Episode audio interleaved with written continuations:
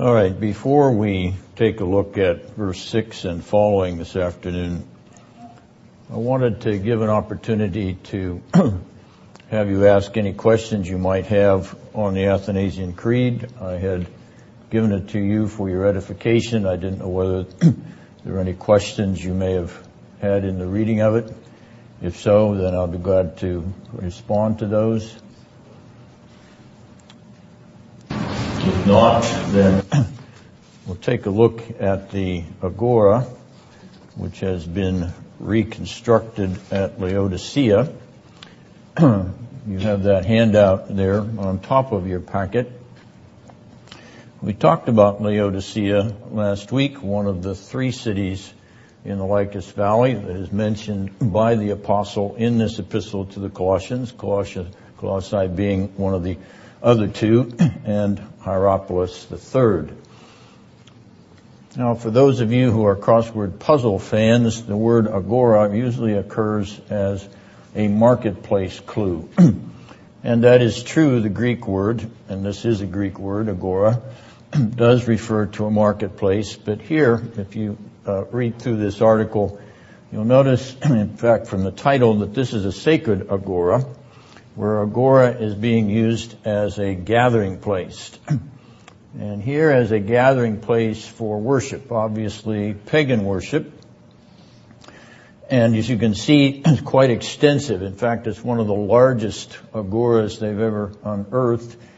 And it's a, it's a unique uniquely sacred one or dedicated to the worship of the pagan gods, which they can tell from some of the fragments of the painting and the tiles that they've uncovered.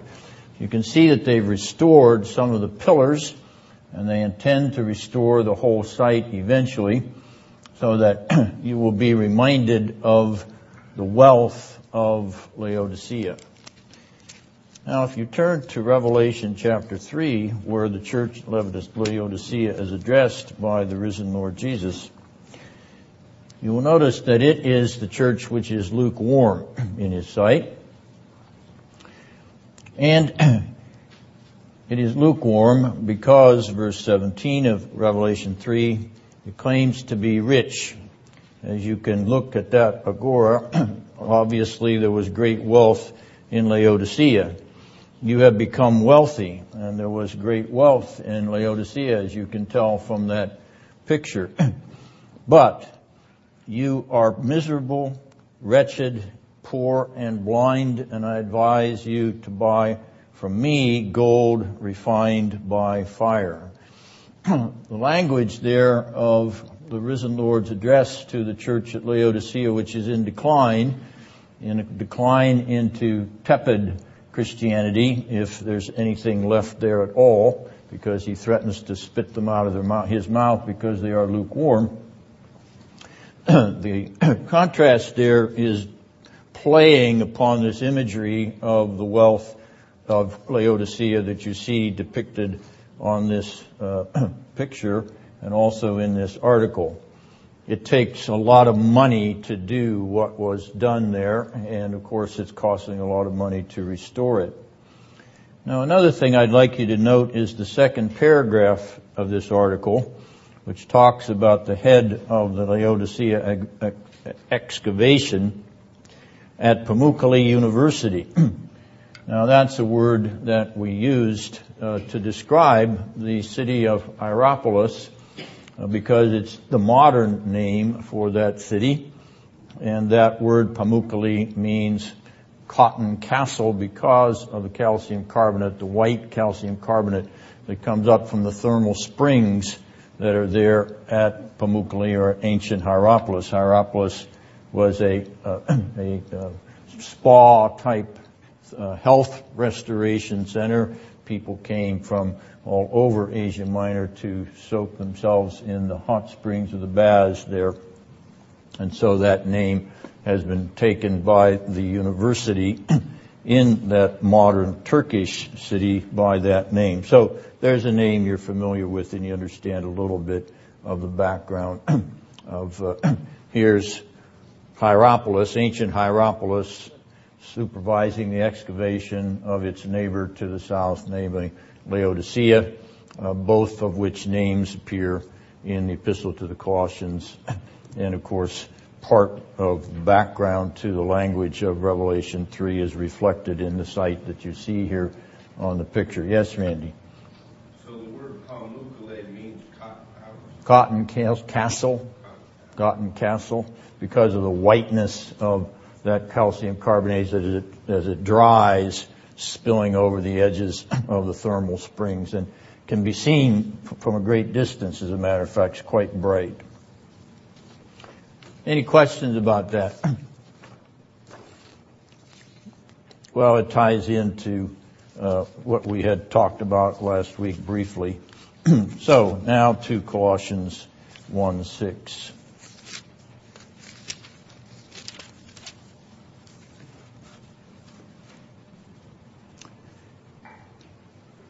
The phrase in all the world here is a reference to every place where the gospel had come to men, women, and children by the time Paul has written this epistle. In fact, Paul himself has been instrumental in bringing the gospel in all the world or in every place where he had traveled through the world.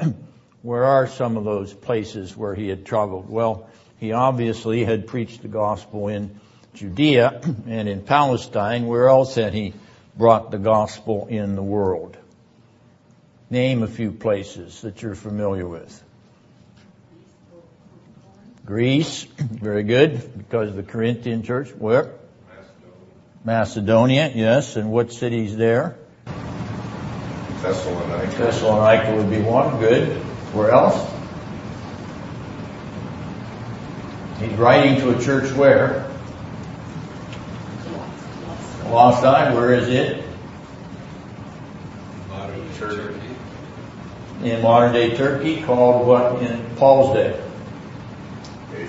Asia Minor. So he's planted a number of churches in Asia Minor. Anywhere else? Ephesus is, is, will include Ephesus with Asia Minor. The whole, wherever he went in Asia Minor. Rome, yes, very good. That's in uh, uh, Macedonia. He never went to Africa. Never went to Africa. One country where he was converted. To Damascus. Where's Damascus? It's still there Syria. in Syria. And finally, one other place that he wanted to go to and may have actually gone to, but we can't prove it one way or the other. Crete. Spain, correct. In Romans 15, he indicates that he wanted to go to Spain and he would stop in Rome on his way there. Of course, he uh, didn't get to Spain on that trip, but there is a tradition that he was released from his first imprisonment and then did reach the western part of the Mediterranean basin, perhaps Spain, before his second arrest and execution in Rome. that would allow the pastoral epistles to be written during that period between the first and second imprisonment of the apostle. That's that's a suggestion uh, that's highly debated and controversial, uh, partly because most liberals don't believe he wrote the pastoral epistles because he was already dead under the first imprisonment. That's a topic for dealing with the pastoral letters. At any rate, um, this is not an exercise in hyperbole on the apostle's part. It's just interesting in, in enforcing or emphasizing the fact that where he goes about in the world, he is preaching the gospel as he goes. Pagan world, Gentile world, as well as the Jewish world. Those whole worlds are hearing the gospel, verse 5, which is touching hearts in those places as it touched hearts in Colossae, touching hearts with life in Christ Jesus. Grace in all the world coming through Him and in Him. Grace to those in all the world who are loving Him. Grace to those in all the world who are believing on Him, who are hoping in Him, who find truth and peace in Him. These hearts and souls and lives in all the places of the world where the apostle Paul preaches and the Holy Spirit is at work brought to Him, brought to Christ, precious, sweet union with Jesus Christ God's beloved Son. Notice verse 13. the narrative which came to Paul himself has come to the Colossian Christians, and that narrative continues to come and is coming to men, women, and children in all the world in our day. Thousands of missionaries, spreading the gospel of new life in Christ Jesus. Millions of witnesses in all the world to the truth of the gospel in God the Son. The Colossians are part of the universal spread of the gospel of saving grace in the Lord Jesus Christ. And we too are part of that narrative.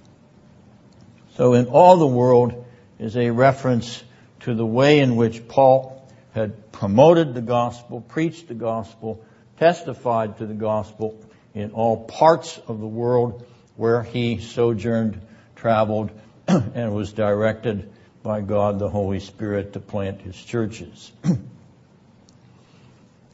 now in verse 7,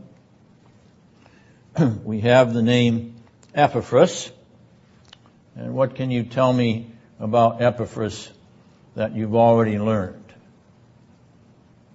Or what do you know about him? He housed the church in Colossae. He, His house was the church in Colossae, not his house, or his wife's house. not his wife's house, but since you brought it up, whose house was it? Oh, Philemon. yeah, the other It's guy. Philemon's house. Okay, so how does Epaphras figure here? He was in prison with Paul. He's in prison with Paul now. Okay, true. He may have been the one to bring the gospel to Colossians. Yes, I think he did because the verse says he learned it from Epaphras.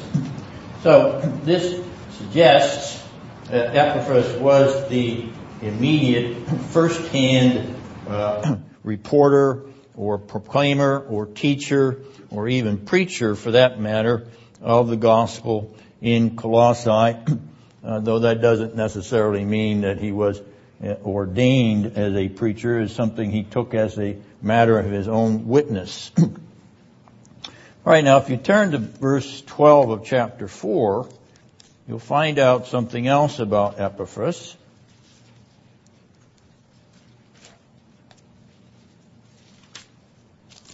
And what does that verse tell you?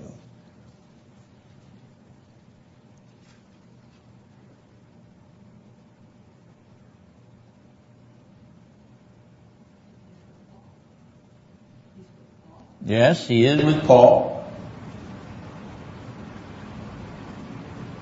The phrase, who is one of your number. What does that tell you about Epaphras? Church of belongs to the church of Colossae. Yes, he belongs to the church of Colossae, but he's also a Colossian himself. He's one of your number. He's a hometown boy. You know him face to face.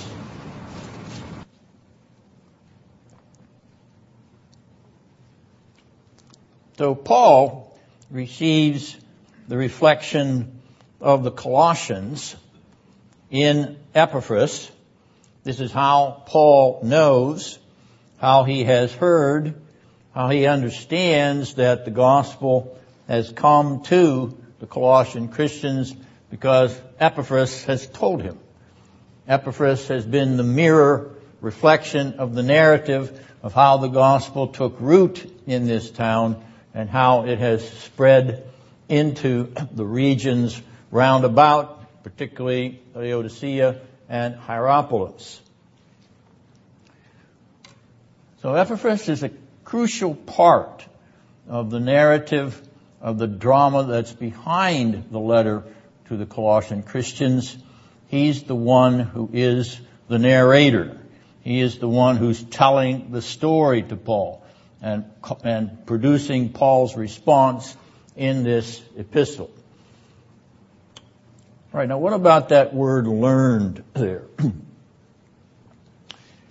this is a very strong word in the Greek related to the word for disciple or discipleship because it includes a very serious approach to learning the knowledge of the gospel. Serious understanding of the word of truth. A serious teaching of the Old Testament scriptures and the narrative of the life biography of Jesus of Nazareth. In other words, this is a powerful word which is not about superficial knowledge. It is not about casual learning. It is not about being instructed at the surface level. That's not what Epaphras was about, and that's not what the apostle Paul was about in the final analysis. This word suggests a firm and deliberate content, perhaps even a systematic content, content with respect to the gospel meaning and message. We might even suggest a catechetical content, namely, a outlined approach in terms of uh, patterns or heads of doctrine, as one might put it in uh, more modern terms. They had learned the gospel. They had been trained in the gospel. They had perhaps even been catechized in the gospel with very serious uh, depth and penetration. Why? Because the gospel was displacing and replacing a whole system of religious belief in their consciousness and a whole lifestyle in their awareness. The gospel was changing their whole outlook on the world, their Weltanschauung, their philosophy of life. The gospel was not simply a incidental matter.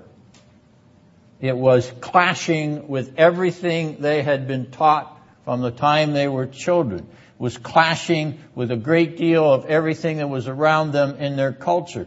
It was clashing with their lifestyle and their former personal belief system. That meant that they had to be serious and seriously instructed to learn why Jesus Christ makes a difference. To learn why Christian behavior and morals and ethics makes a difference. To surrender what they had been bound by, what they had been persuaded of, what they had devoted themselves to, how they had even walked in ways upon the streets of Colossae to learn how to do that now in such a way that they glorified the Lord Jesus Christ was serious business. And they had to learn what the Word of God said. Serious learning of the Word of God. A deep penetration into the mind and heart of God as it's revealed in the scriptures of the Old and New Testament. Well, did they have the New Testament? No, they didn't have the whole New Testament, but Luke is with Paul as he writes this letter to the Colossians. Is it possible that they had some pieces of Luke's gospel? Because Luke had written his gospel so that Theophilus would know all that was reported about the life of Jesus. Is it possible the Colossians received a bit of that. That, of course, is speculation on my part, but one thing is clear. They had to be instructed in the life of the Lord Jesus Christ. They had to be instructed in the meaning of that life, and they had to be instructed in the death of the Lord Jesus Christ. And they had to be instructed in the meaning of that death as they had to be instructed in the resurrection of Jesus Christ. And these are not simply incidents of history.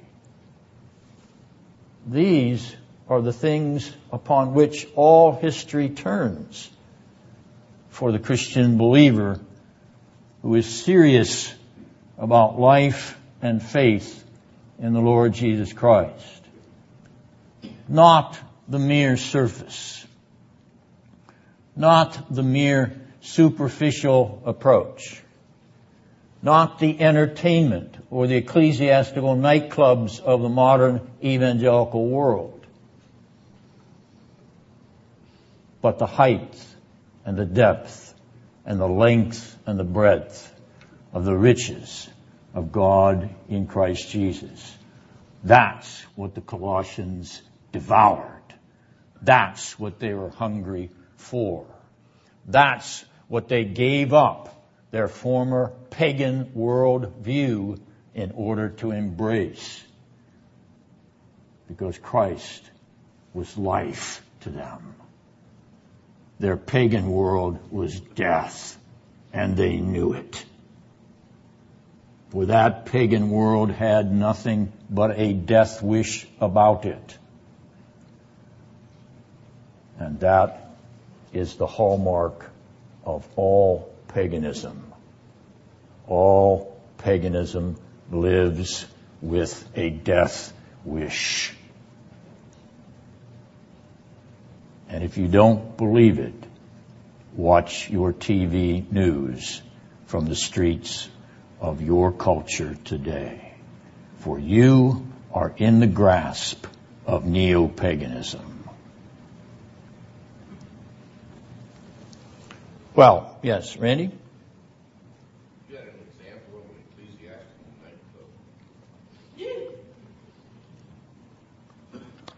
nightclub. Ecclesiastical nightclub is, Threw me with that term. yes, the ecclesiastical nightclub is the church as a form of entertainment, where worship is a form of uh, what you would experience in a nightclub. You have performers. Uh, they can call them choirs, or they can call them soloists. Uh, you have um, uh, motivational messages, uh, which virtually have nothing to do with the scripture text except as a pretext. And so the point is that you are attracting people on the basis of the entertainment value of what you're offering. And it sells it's, it's, there. Would you, would you call Jimmy Swaggart? Would you put him in that category? yes, I would, Okay. as well as many others.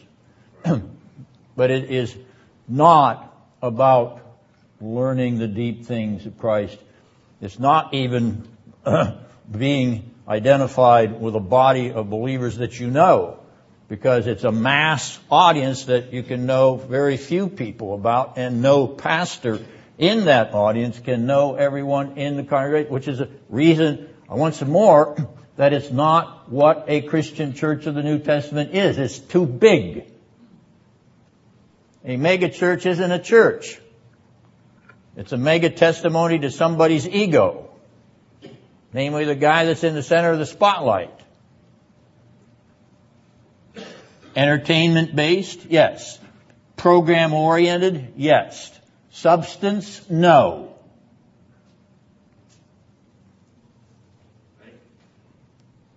Enough for that peroration.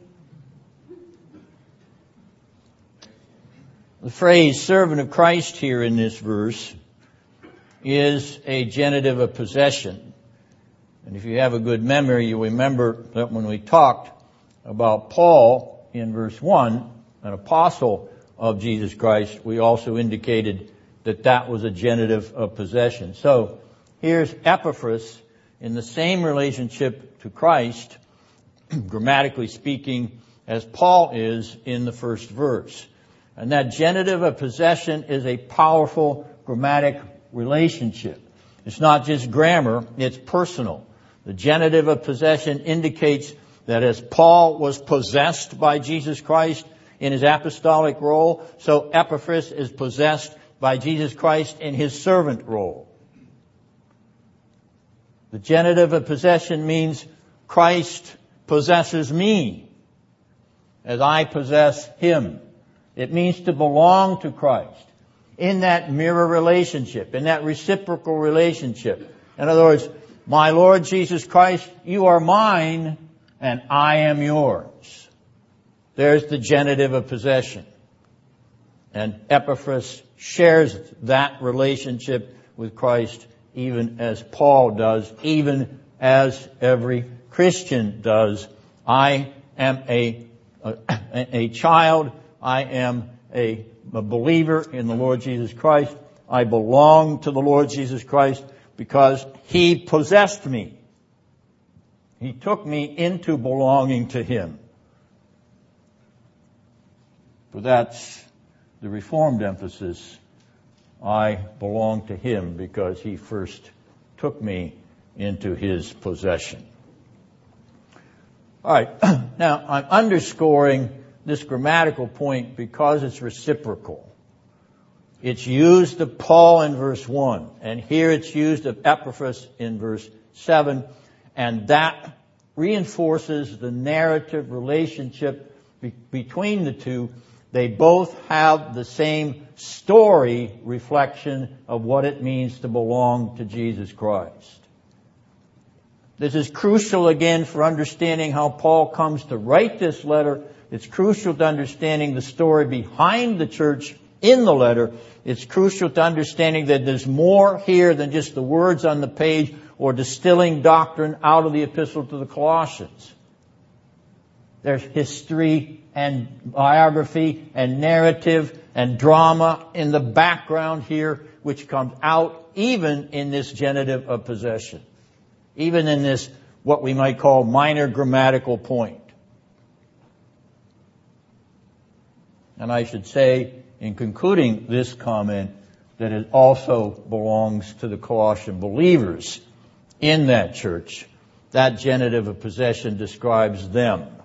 They belong to Christ, even as Christ belongs to them. Now there is a uh, small textual issue here uh, in this verse. Some of your Bibles may have on the last line, faithful servant of Christ on your behalf. Do any of your Bibles have your behalf there? ESV. Yes, the ESV has it following the UBS a uh, critical edition of the New Testament text. the NASB, the New American Standard, has our behalf here. And there is a variation in the manuscript evidence for the pronoun there. Well, Dennison, what difference does it make? Well, it makes difference if it's not what the original uh, what the original writing is. It's a difference if that's not what Paul wrote there.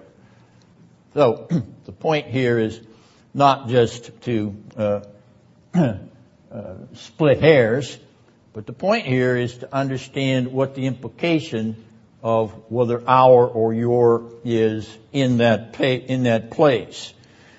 Faithful servant of Christ on your behalf or faithful servant of Christ on our behalf. Let's begin with the oldest New Testament manuscript extant, namely P46, which I've mentioned before, the papyrus version that dates from about 150 AD according to Philip Comfort, who's provided a complete printed edition of it. I have it in my own library. P46, the oldest Greek manuscript to date, has our in that text, not your. There are other manuscripts, older, and more recent and newer that also have our instead of your. There are, however, manuscripts that have your here. They are not as old as P46, and that's one thing I place in favor of reading the word our there in that place and not your. But there's one other thing. Let's take a look at the implication of this phrase. In our place or in your place. It means on your behalf or as your substitute.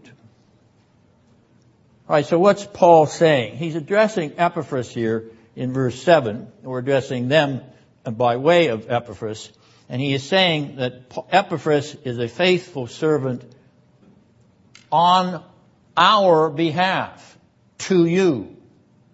In other words, on behalf of us, Timothy and Paul and others perhaps, Luke, who I've already mentioned is with him there in prison, on our behalf, he is representing us to you. He is substituting for us on our behalf to you. Now go on to verse 8. And he has informed us of your love in the Spirit. Now there's no ambiguity in the text there. The your is in the text, the oldest text and consistently through the uh, Greek text that we have. So there's no ch- challenge there. So the your in verse 8 would be on your behalf as a substitute for you. So notice the interesting mirror re- reflection again, the interesting narrative paradigm. On our behalf in verse 7 is Epaphras acting as a substitute on Paul's behalf. He is the very representation of Paul to this congregation. Whereas in your place, Epaphras is a substitute for the Colossians on Paul's behalf. And there's your perfect mirror. If it's our in verse 7, it is Epaphras on Paul's behalf. If it is your in verse 8, it is Epaphras on the Colossians' behalf. The mirror solves the textual confusion. The mirror un- unfolds the harmony of that narrative reflection. Epaphras, you are my substitute when you go back to the Colossian Christians, even as you have been their substitute in bringing their Christian testimony to me. Notice the symmetry there. Notice the reflection. The two pronouns mirror one another on our and on your behalf because Paul and Epaphras are mirroring one another in terms of the Colossian church situation. Alright, it may be a minor point, but I think that it is a minor point, uh, perhaps better solved by a narrative proposal and solution. You may not be persuaded. Obviously, the ESV is not. It gives a footnote on it. Yes, it gives the footnote on it, but it takes the wrong reading. Well, I prefer the older text, and for the reason that I outlined, I think it reflects the narrative of the relationship between Paul and Epaphras much more uniformly, much more concretely, much more holistically. Right now in verse 8, we have a little bit of a bracket. And the bracket comes from a word that you find there which you also find up in verse 4. So what word do you find in verse 8 that did occur in verse 4 already?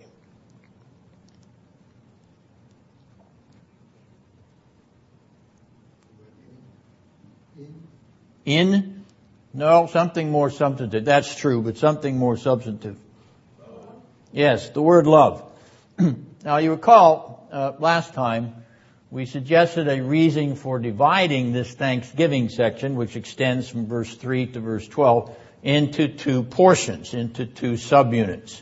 from verses 3 to 8, subunit number 1, and verses 9 to 12, subunit number 2.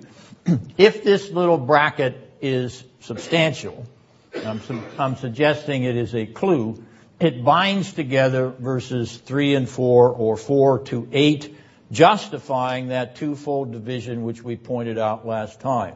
In other words, this would be the end, the use of the word love here would be the end of that first subunit, which extends from verse 3 to 8. Well, you got the paragraphs right for a change, I guess. Yes, I think the paragraphing is correct in the Bibles that do have the paragraphing because they stop at verse 8 with the first paragraph. but I think there are justifications within the text for making that decision. All right, now, the apostle uses one of his uh, in phrases here. So let's review the in phrases that are in Colossians and then one from First Thessalonians. And I've placed them in the Greek so that you can actually see the exact duplication of the prepositional phrase. Now beginning with the first one on your sheet, this is Greek. That first letter on the left-hand side of the first word looks like the letter E in English, sometimes written that way. And in fact, we would transliterate it, transliterate it as an E in English. The second letter is N in English. So we translate that first word en, which is the Greek preposition which means in or on. So pronounced en, meaning in or on. Right now the first name in Colossians 1 2, after the en, is the name for Christ in Greek. It'll be transliterated C-H-R-I-S-T-O if you're going to spell it out. So there's en Christo, meaning in Christ. In Christ. Now the second phrase underneath en Christo is en, once again, means in, transliterated E-N, and then P-N-E-U-M-A-T-I, pneumati, which you can see if they spell it P-N-E-U-M-A-T-I, looks like pneumatic, and that's exactly what it would come over in English to be, like a pneumatic drill, a pneumatic uh, uh, a hammer, a one of these pneumatic nail guns that uh, if you've got a new neighbor putting some shingle, put a new roof on, you hear him going bat, bat, bat, bat, bat, bat, bat, bat, all day long. Okay, so there's the Greek word pneumatic or pneumati, which means spirit. In the spirit would be the translation in English of that second phrase. And finally, en, E-N again, patri, P-A-T-R-I, in the Father. Now, I've lined them up in order to indicate how the apostle underscores the persons of the Godhead with these prepositional phrases. He consistently uses the same pattern. He says, in Christo, in Colossians 1, 2, meaning in Christ, and raises the question, who is Christ? And the answer is, He is God. He is God the Son. Now, what about en pneumati? Who is the Spirit? What does it mean to be in the Spirit? Well, because he's using this construction, and he's using the noun form here, he's talking about the Holy Spirit. He's not talking about being spiritual, which he will also talk about in the next verse, verse 9, and we'll comment on that in a minute. He's talking about in the Holy Spirit, who is God, once again, God the Holy Spirit. And finally, and patri, in the Father, Father is God, namely God the Father. So here is this sequence, or here is this pattern that the apostle uses to refer to the persons of the Godhead with that prepositional phrase, in Christ, in the Spirit, in the Father.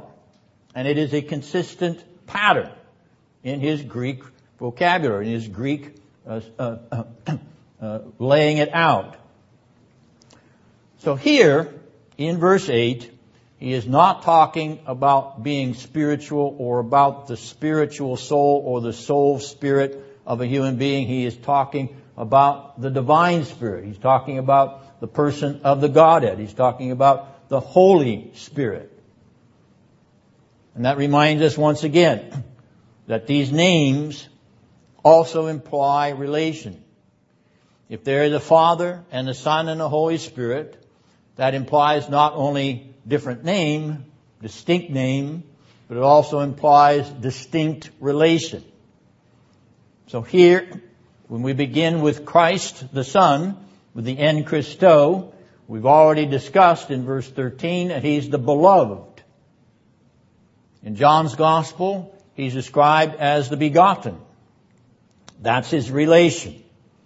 There's His name, Christ, Son of God, His relation, beloved, and begotten.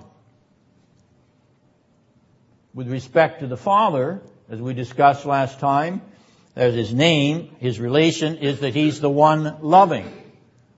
He's, all, he's the one begetting. He's the one loving here in verse 13. He's the one begetting in John's gospel. Well, if he begets, then that means he starts him, he makes him, he creates him. Oh, no, no, no, no, don't make the Jehovah's Witnesses mistake.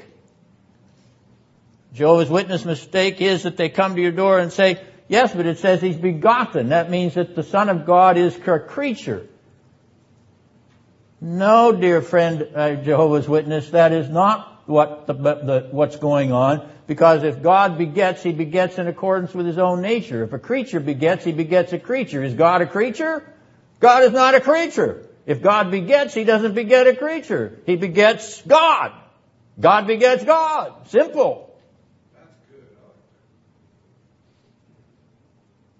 You get it? See, it's in accordance with nature. So the begetting of the Son of God is an eternal generation. It's an eternal begetting. He's being begotten, even now, with respect to his relationship to his Father. He will never be anything other than the only begotten of the Father for all eternity. Mary begat too. Mary doesn't beget. She generates. Okay, Holy Spirit begets in the sense that he produces that which comes into union with the, we're talking about the deity now, we're not talking about the incarnation. So only the male can beget when it's using the beget in the Old Testament. It's talking about the male, so. Uh, well, let's put it this way. The begetting is the act of conception or the moment of conception. Okay? That doesn't apply to Jesus in terms of a, a normal human conception because he's born of a virgin. It's the Holy Spirit that stimulates that process in her. Though, though we would, though we would not label that the Holy Spirit begetting him. Okay? That word beget's always kind of been fuzzy. You straightened it out for me a little bit. I'm glad I can keep you straight. I get crooked real fast. All right. Now, finally, the name Holy Spirit, which is really the reason we're going into this broader discussion, is the one spirated. He is spirated by the Father and the Son. Or to use John's language, and you know we appealed, we appealed to the Gospel of John several times in these comments about the Godhead. He is the one proceeding. John 15, 26. The Comforter who proceeds from the Father, comes forth from the Father and the Son. Alright, so we have the name, Christ the Son, and relation. His relation is one of filiation. That's what it means to be a son. The Father, that's his name, and his relation is paternity. He's the paternal part of the Godhead. The Holy Spirit, that's His name, and His relation is spiration. Spiration. To be, shall we say, breathed out of the Godhead. Now I bring this up because there are ver- versions of this verse which translate it with a small s, and so take the Trinity or the, the Godhead out of it. Consistent with what Paul does when he uses that en plus clause with respect to the persons of the Godhead, I'm arguing that he's talking about the Holy Spirit and the New American Standard has a capital S on there and other versions that you may have in your hands also do. But not all do. And that is a mistake, in my opinion. Because an attempt to reduce the apostles' testimony to the deity of the Holy Ghost. Any questions there? That sentence wouldn't make any sense if it wasn't capitalized. In the spirits, that doesn't make any sense. I agree with you, okay? But there are versions that do that. Right now, verse 9 brings us to the shift in this section, and you'll notice that it's translated variously for this reason or because of this, and reminds us that we've come to the transition between the first part of this Thanksgiving, verses 3 to 8, and this last part of this Thanksgiving, verses 9 to 12, a thanksgiving which is included or inclusioed by verses 3 and 12 where giving thanks is, uh, is emphatic, is explicit. Alright, so he's shifting. He's shifting from part A to part B of this Thanksgiving section. For this reason. For what reason?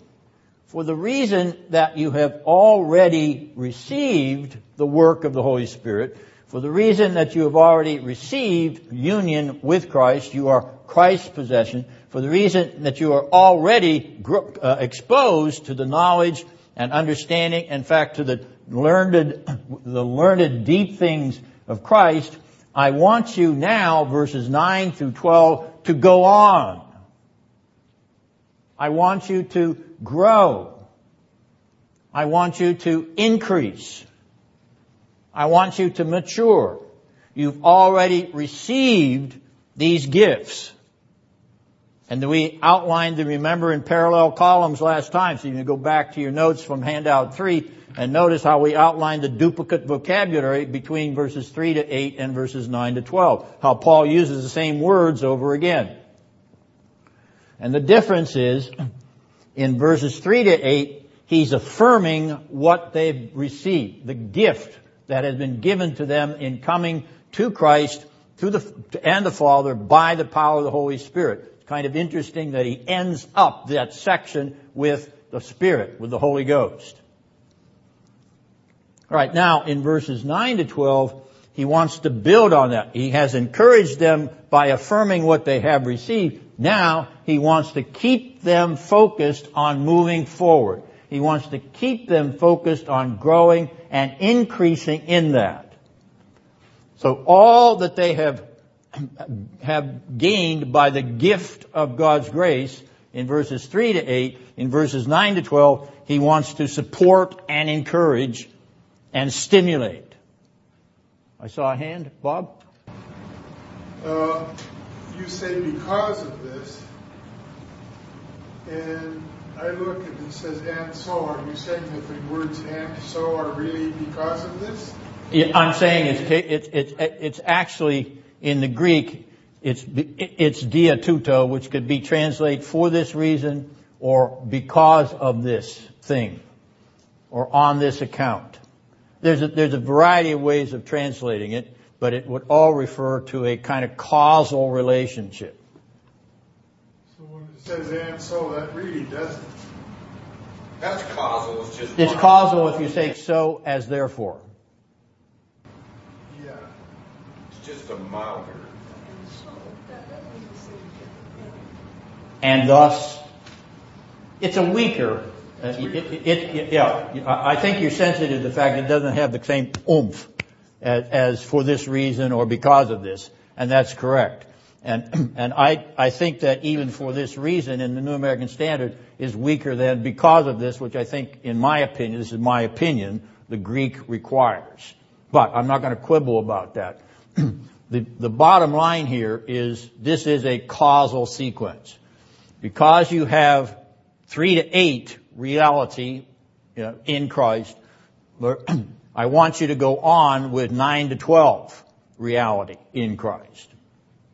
That's, that's the point of the shift.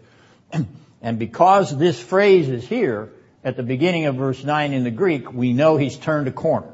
He's, this is a rhetorical, uh, this is a rhetorical uh, device in which he says, okay, now I'm going on with what I want to encourage you to. To do. Does that make sense? Yeah, I just didn't see the strength of those first two words as being because of this. No, uh, and I'm on your side when it just says and so. That, that's, that, that's pretty pitiful.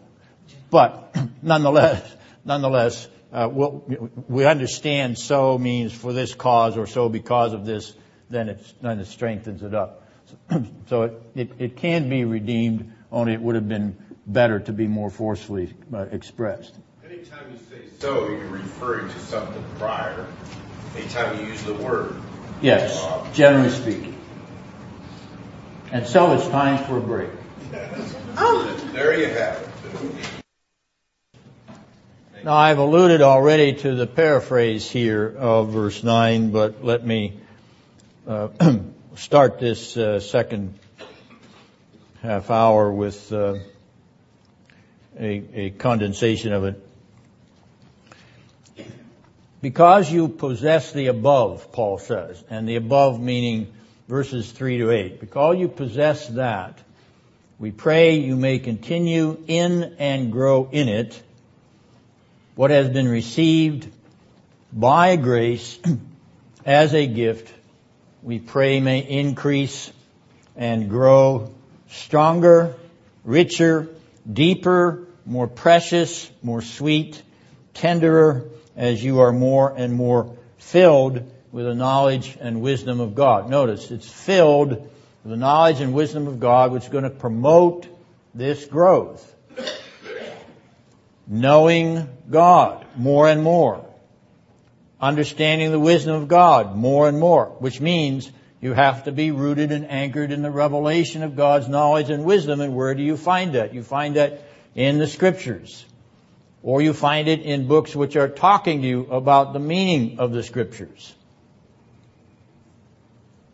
Once again, these Colossians are, are serious Christian people Paul knows that. He's already been told that. And he's encouraging them, having learned serious Christianity, he encouraged them to keep on growing in it, to keep on pursuing the knowledge and wisdom of God as they pursue the revelation that God has communicated through him and this letter.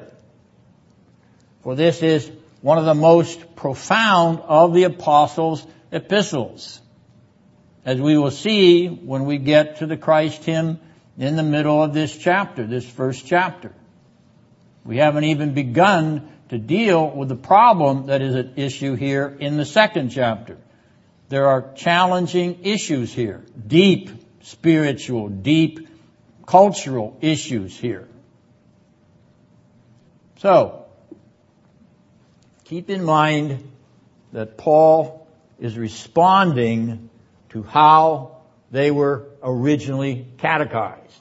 And he's building upon what Epaphras had done on their behalf.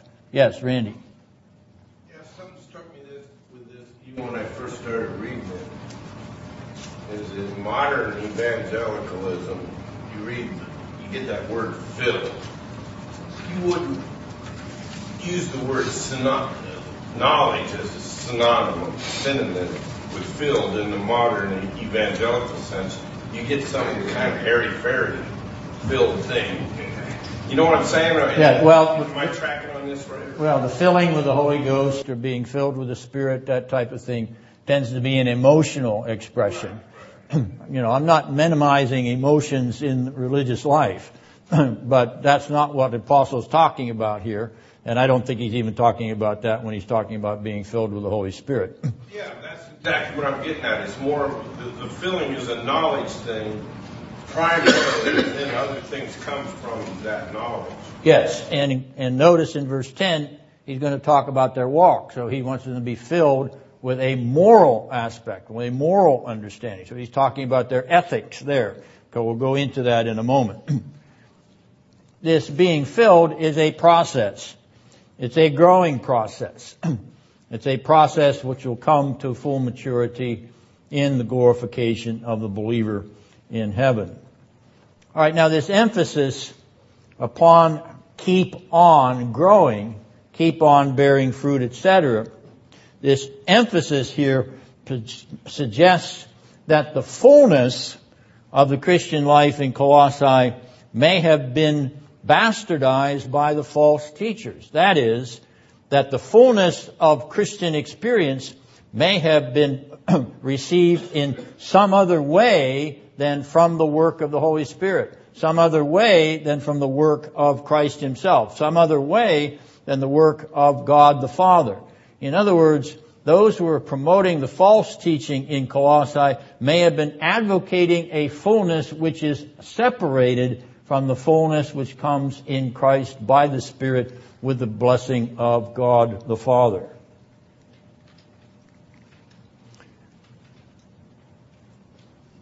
His use then of that word here may be a subtle reflection upon an error which was being promoted in the, in the uh, Christian congregation there. Now, in this ninth verse, he uses that word spiritual wisdom, and it's the same uh, lemma, or it's the same root form of, uh, of uh, the Greek, which we saw in pneumati in verse 8, but there he uses the noun for the person of the Spirit, and here he uses the adjective for spiritual orientation, for the heart or the soul being oriented in wisdom and in understanding. All right, now I alluded in verse 10 to the walk. Because the knowledge and wisdom he's advocating here is not merely intellectual.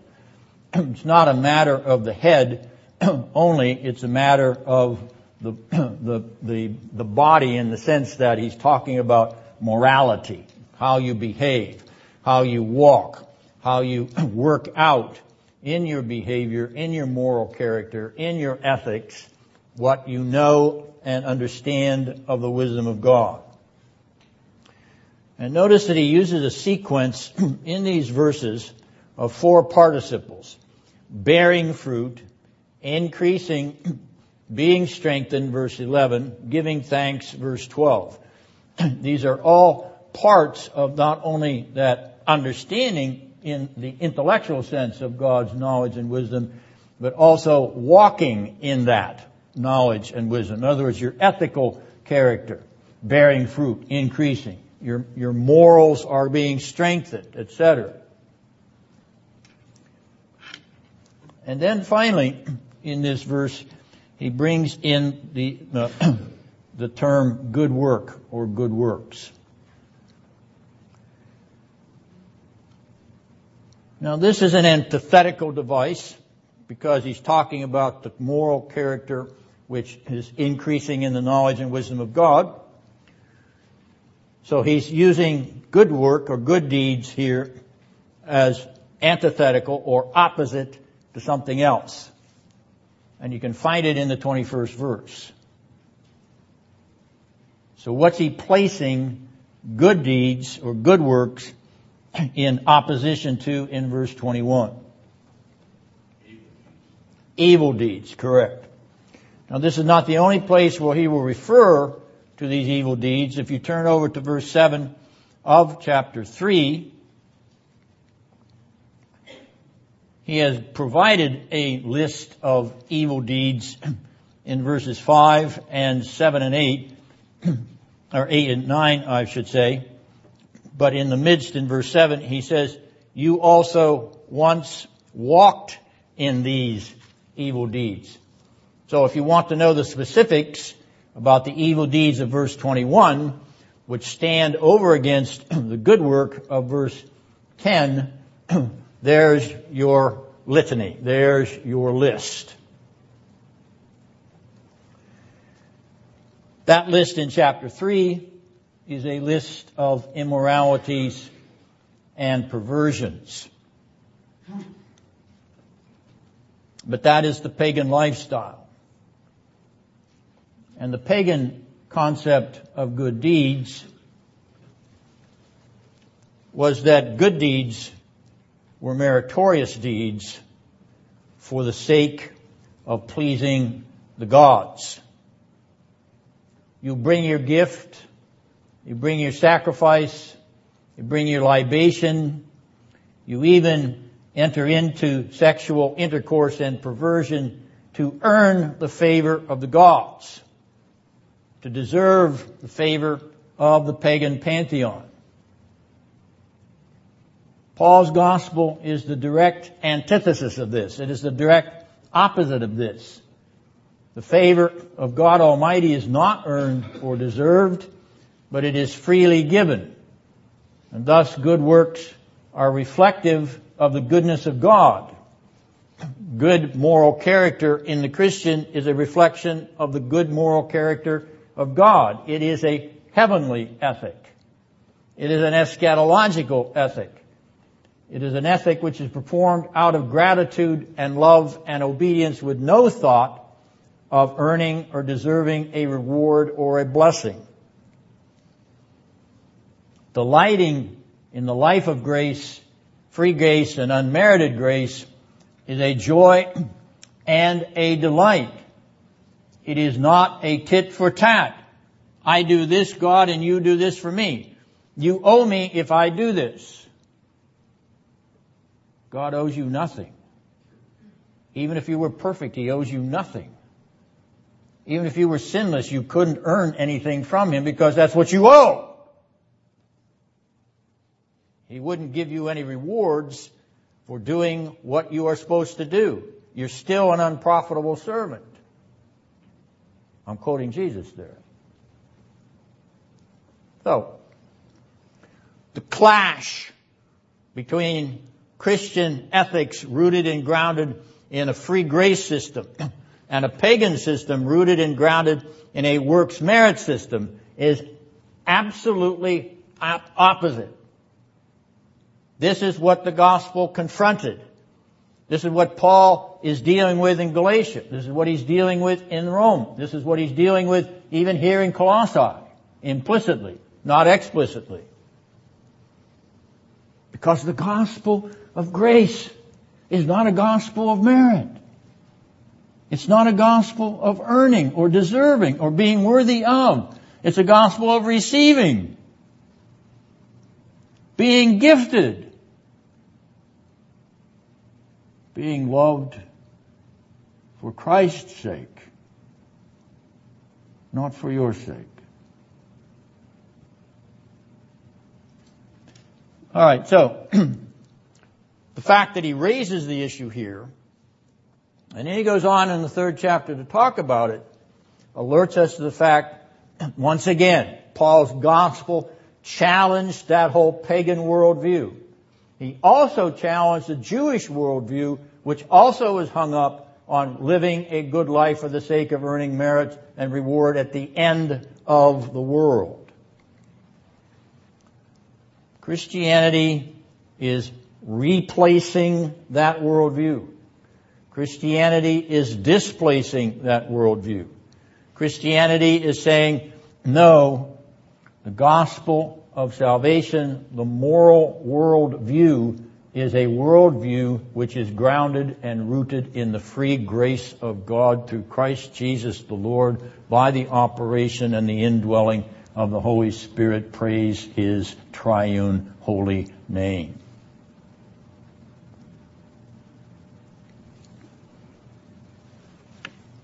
Now, verse 11 alerts us to strong alternative forces. Powerful alternative forces, mighty alternative forces in the Lycus Valley, in the churches at Colossae and Laodicea and Hierapolis. you read Revelation 3, and within 30 years of Paul writing this letter, the Laodicean church is in trouble. It is in deep trouble. It is virtually no Christian church at all anymore. 30 years between 60 and 90 AD. It's that quick. The erosion corrodes and eats away at the gospel in that pagan culture. The pressure of the culture, the pressure, pressure of the environment, the pressure of the system. Too much for the Laodiceans. Add to that the temptation of the wealth that was all around them, as you could see from that uh, picture of that agora that we pointed out later, uh, earlier on. Well, because of those forces, other forces must be brought to bear. Other strengths and power must be brought to bear. What's needed for the believer in such a context? To receive, to walk in the strength and the power and the might of God's glory. Notice the words that he uses here. Strengthen in his glorious might. That is the might or the strength of God's glory. That is the might or the strength of that glory world of God. That is the might and the strength of the eschatological world and the lifestyle rooted and united in Christ Jesus and his heavenly and his heavenly Father, the life that belongs to that world in might, strength, power, and glory even now. Because that is the way you overcome the temptations of the devil. That is the way you overcome the ingrained habits of your pagan lifestyle. That is how you overcome the, the uh, peccadillos of your non-Christian past or the actual sins of your non-Christian past. You overcome them by knowing that you live before the face of God through Jesus Christ in heaven itself. And what are you going to do? Are you going to please Him by the way you behave, by the way you act, or as if you're standing in front of His face in glory, or are you going to behave as one who's going to please Himself? It is the orientation of your perspective. This is what Paul is talking about. Even in chapter 3, he's going to say, you've been raised up and seated. Now live out of that arena with your ethical character, with the way you behave, the way you act, the way you speak, the way you think out of heaven's dimension. This is revolutionary. Of course, the whole gospel is revolutionary, but this is an ethical revolution.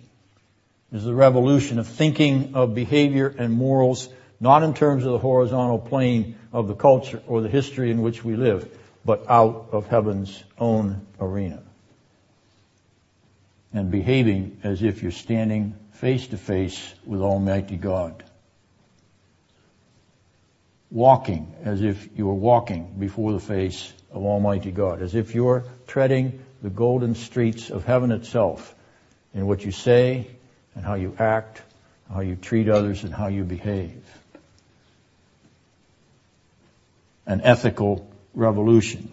We'll have more to say about that when we get to the third chapter because it's not only a revolution there, it's a transformation.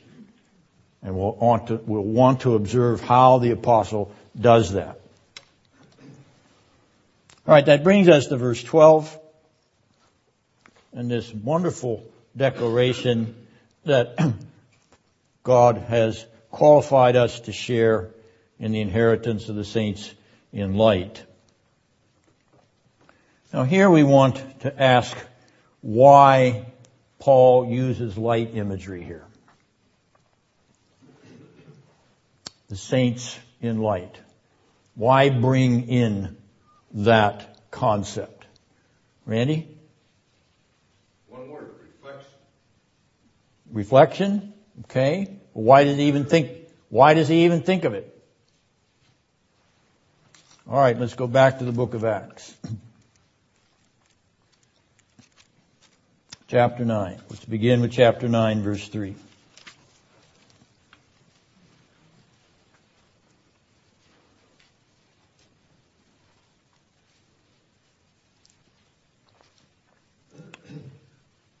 As Paul was traveling, it happened that he was approaching Damascus, and suddenly a what?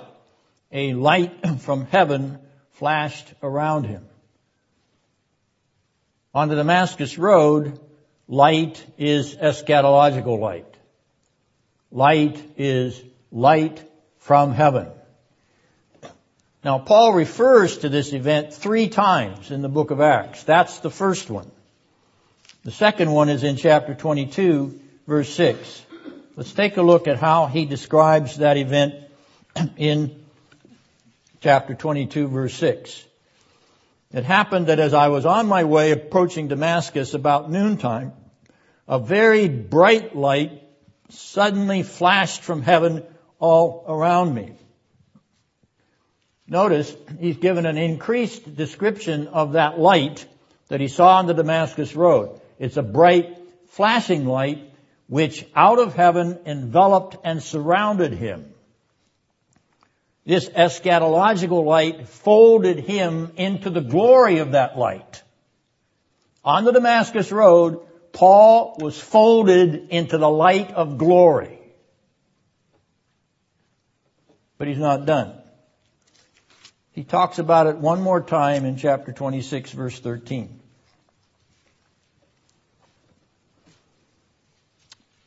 At midday, O king, and he's talking to Agrippa here, I saw on the way a light from heaven brighter than the sun, shining all around me and those who were sojourning with me. Now it's a shining light, more brilliant than the sun. This eschatological light is the surpassing glory of God's very own heavenly dwelling place. Paul was given a vision of heaven. Paul saw on the Damascus road the light glory, the glory light of heaven itself, the eschatological arena. Brighter than the sun? There is no light brighter than the sun than the light of God himself in all his essential glory. And Paul saw that light on the Damascus road. It stopped him dead in his tracks. It blinded him. But more than the light, in that light, the voice of the risen Jesus of Nazareth. Now if the light didn't startle him enough, if the light didn't stop him from what he was about to do in Damascus, if the light didn't stop him, then the resurrection did. Seeing the Christ whom he was persecuting the Christ whom he thought was a fraud and a fake, the Christ whom he thought had been stolen by his disciples, the Christ who was alive, stopped him even deader. Who art thou, Lord? And Jesus says, I am Christ Jesus whom you are persecuting. In that light, on the road to Damascus, in that glory flash, that eschatological flash of glory, the resurrected Jesus of Nazareth, and Paul is stopped dead in his tracks. And in that heavenly blindness, the Son of God in the eschaton shines forth. Because Paul is blinded by that light, temporarily blinded by that light by the Son of God in the eschatological glory of his resurrection manifestation. And in that light, the destiny, the legacy, the inheritance, the sure and certain possession of the saints in glory in heaven in the fullness of the risen and Lord Jesus Christ glorified. That was the beginning of Paul's story And he uses light here to indicate that that's the story that the Colossians had also inherited. It is their narrative story, though they may have never seen that light. Nonetheless, they are possessors of that light by faith in the Lord Jesus Christ. Randy. Use that word flash. ESV never uses that word. Is that word different than shine somehow? Or? Yeah, the New Amer- I'd have to look at the Greek. I didn't look at the Greek uh, in those places. I was just taking the New American Standard. using it's using the word flash because it's an enhancement of the imagery of the light. in other words, as you go through the progression of his descriptions of that uh, conversion experience, he expands upon the significance of the light. Crucial to the change in him. NS, NASB uses the word flash? It uses flashing, correct. Bright flashing light from heaven. So two adjectives there. Yes, Ben. I have a note here from a previous study that I did, that it's, we're going to translate it, uh, in the light. In, in 26 or in 22? No, in Oh, in this verse. The inheritance of the saints in the light. In the light. That's, that's what's in the original. Uh, yes. So it's, it's the light of glory. And I'm, I'm tracing it to Paul's experience of that light of glory. Well, it happened midday, so the light had to be even brighter than the sun. Good. Yes, which is what he says in chapter 26. Acts 26. Right, now that uh, light imagery there, uh, I've traced out in my article on Paul and the Damascus Road. You have the first page of that in your handout. If you're interested in the full article, you'll notice the website address, kerux.com, K-E-R-U-X.com. You can read the rest of it uh, if you're interested in pursuing that, that question. But this is not incidental. My point is, the appearance of light imagery here is coincident with the apostles' experience of light imagery. So he's drawing them into his narrative, even as he wants them drawn into the narrative of the resurrection glory light of Christ. And that's where he wants you and me and all of his readers. Any questions?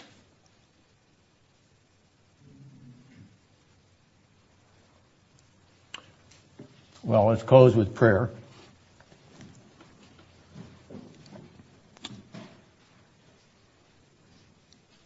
That you would invite us into the unapproachable light of your ineffable glory, Lord. We are awestruck. We are prostrate in unbelief. How you could do such a thing for sinners such as we are. And yet it is a testimony of your word and it is the experience of your great apostle. Even as Peter, James, and John saw that glory before the time on the Mount of Transfiguration. How you so wonderfully allowed your servants and disciples to possess that light, to see that light, to enter into that light, to be partakers of the light of the age to come. We treasure it by faith, Lord. It is a true gift of grace to us. We bless you for it in the risen glory light of our Lord Jesus. And we thank you that the saints in light possess it and continue in it forever and ever. O Lord, may you receive glory, honor, and blessing forever and ever for being the light of this dark world and the light to our dark lives. We thank you for that glorious light and we rejoice in it through Jesus Christ our Lord, the light of the world. Amen.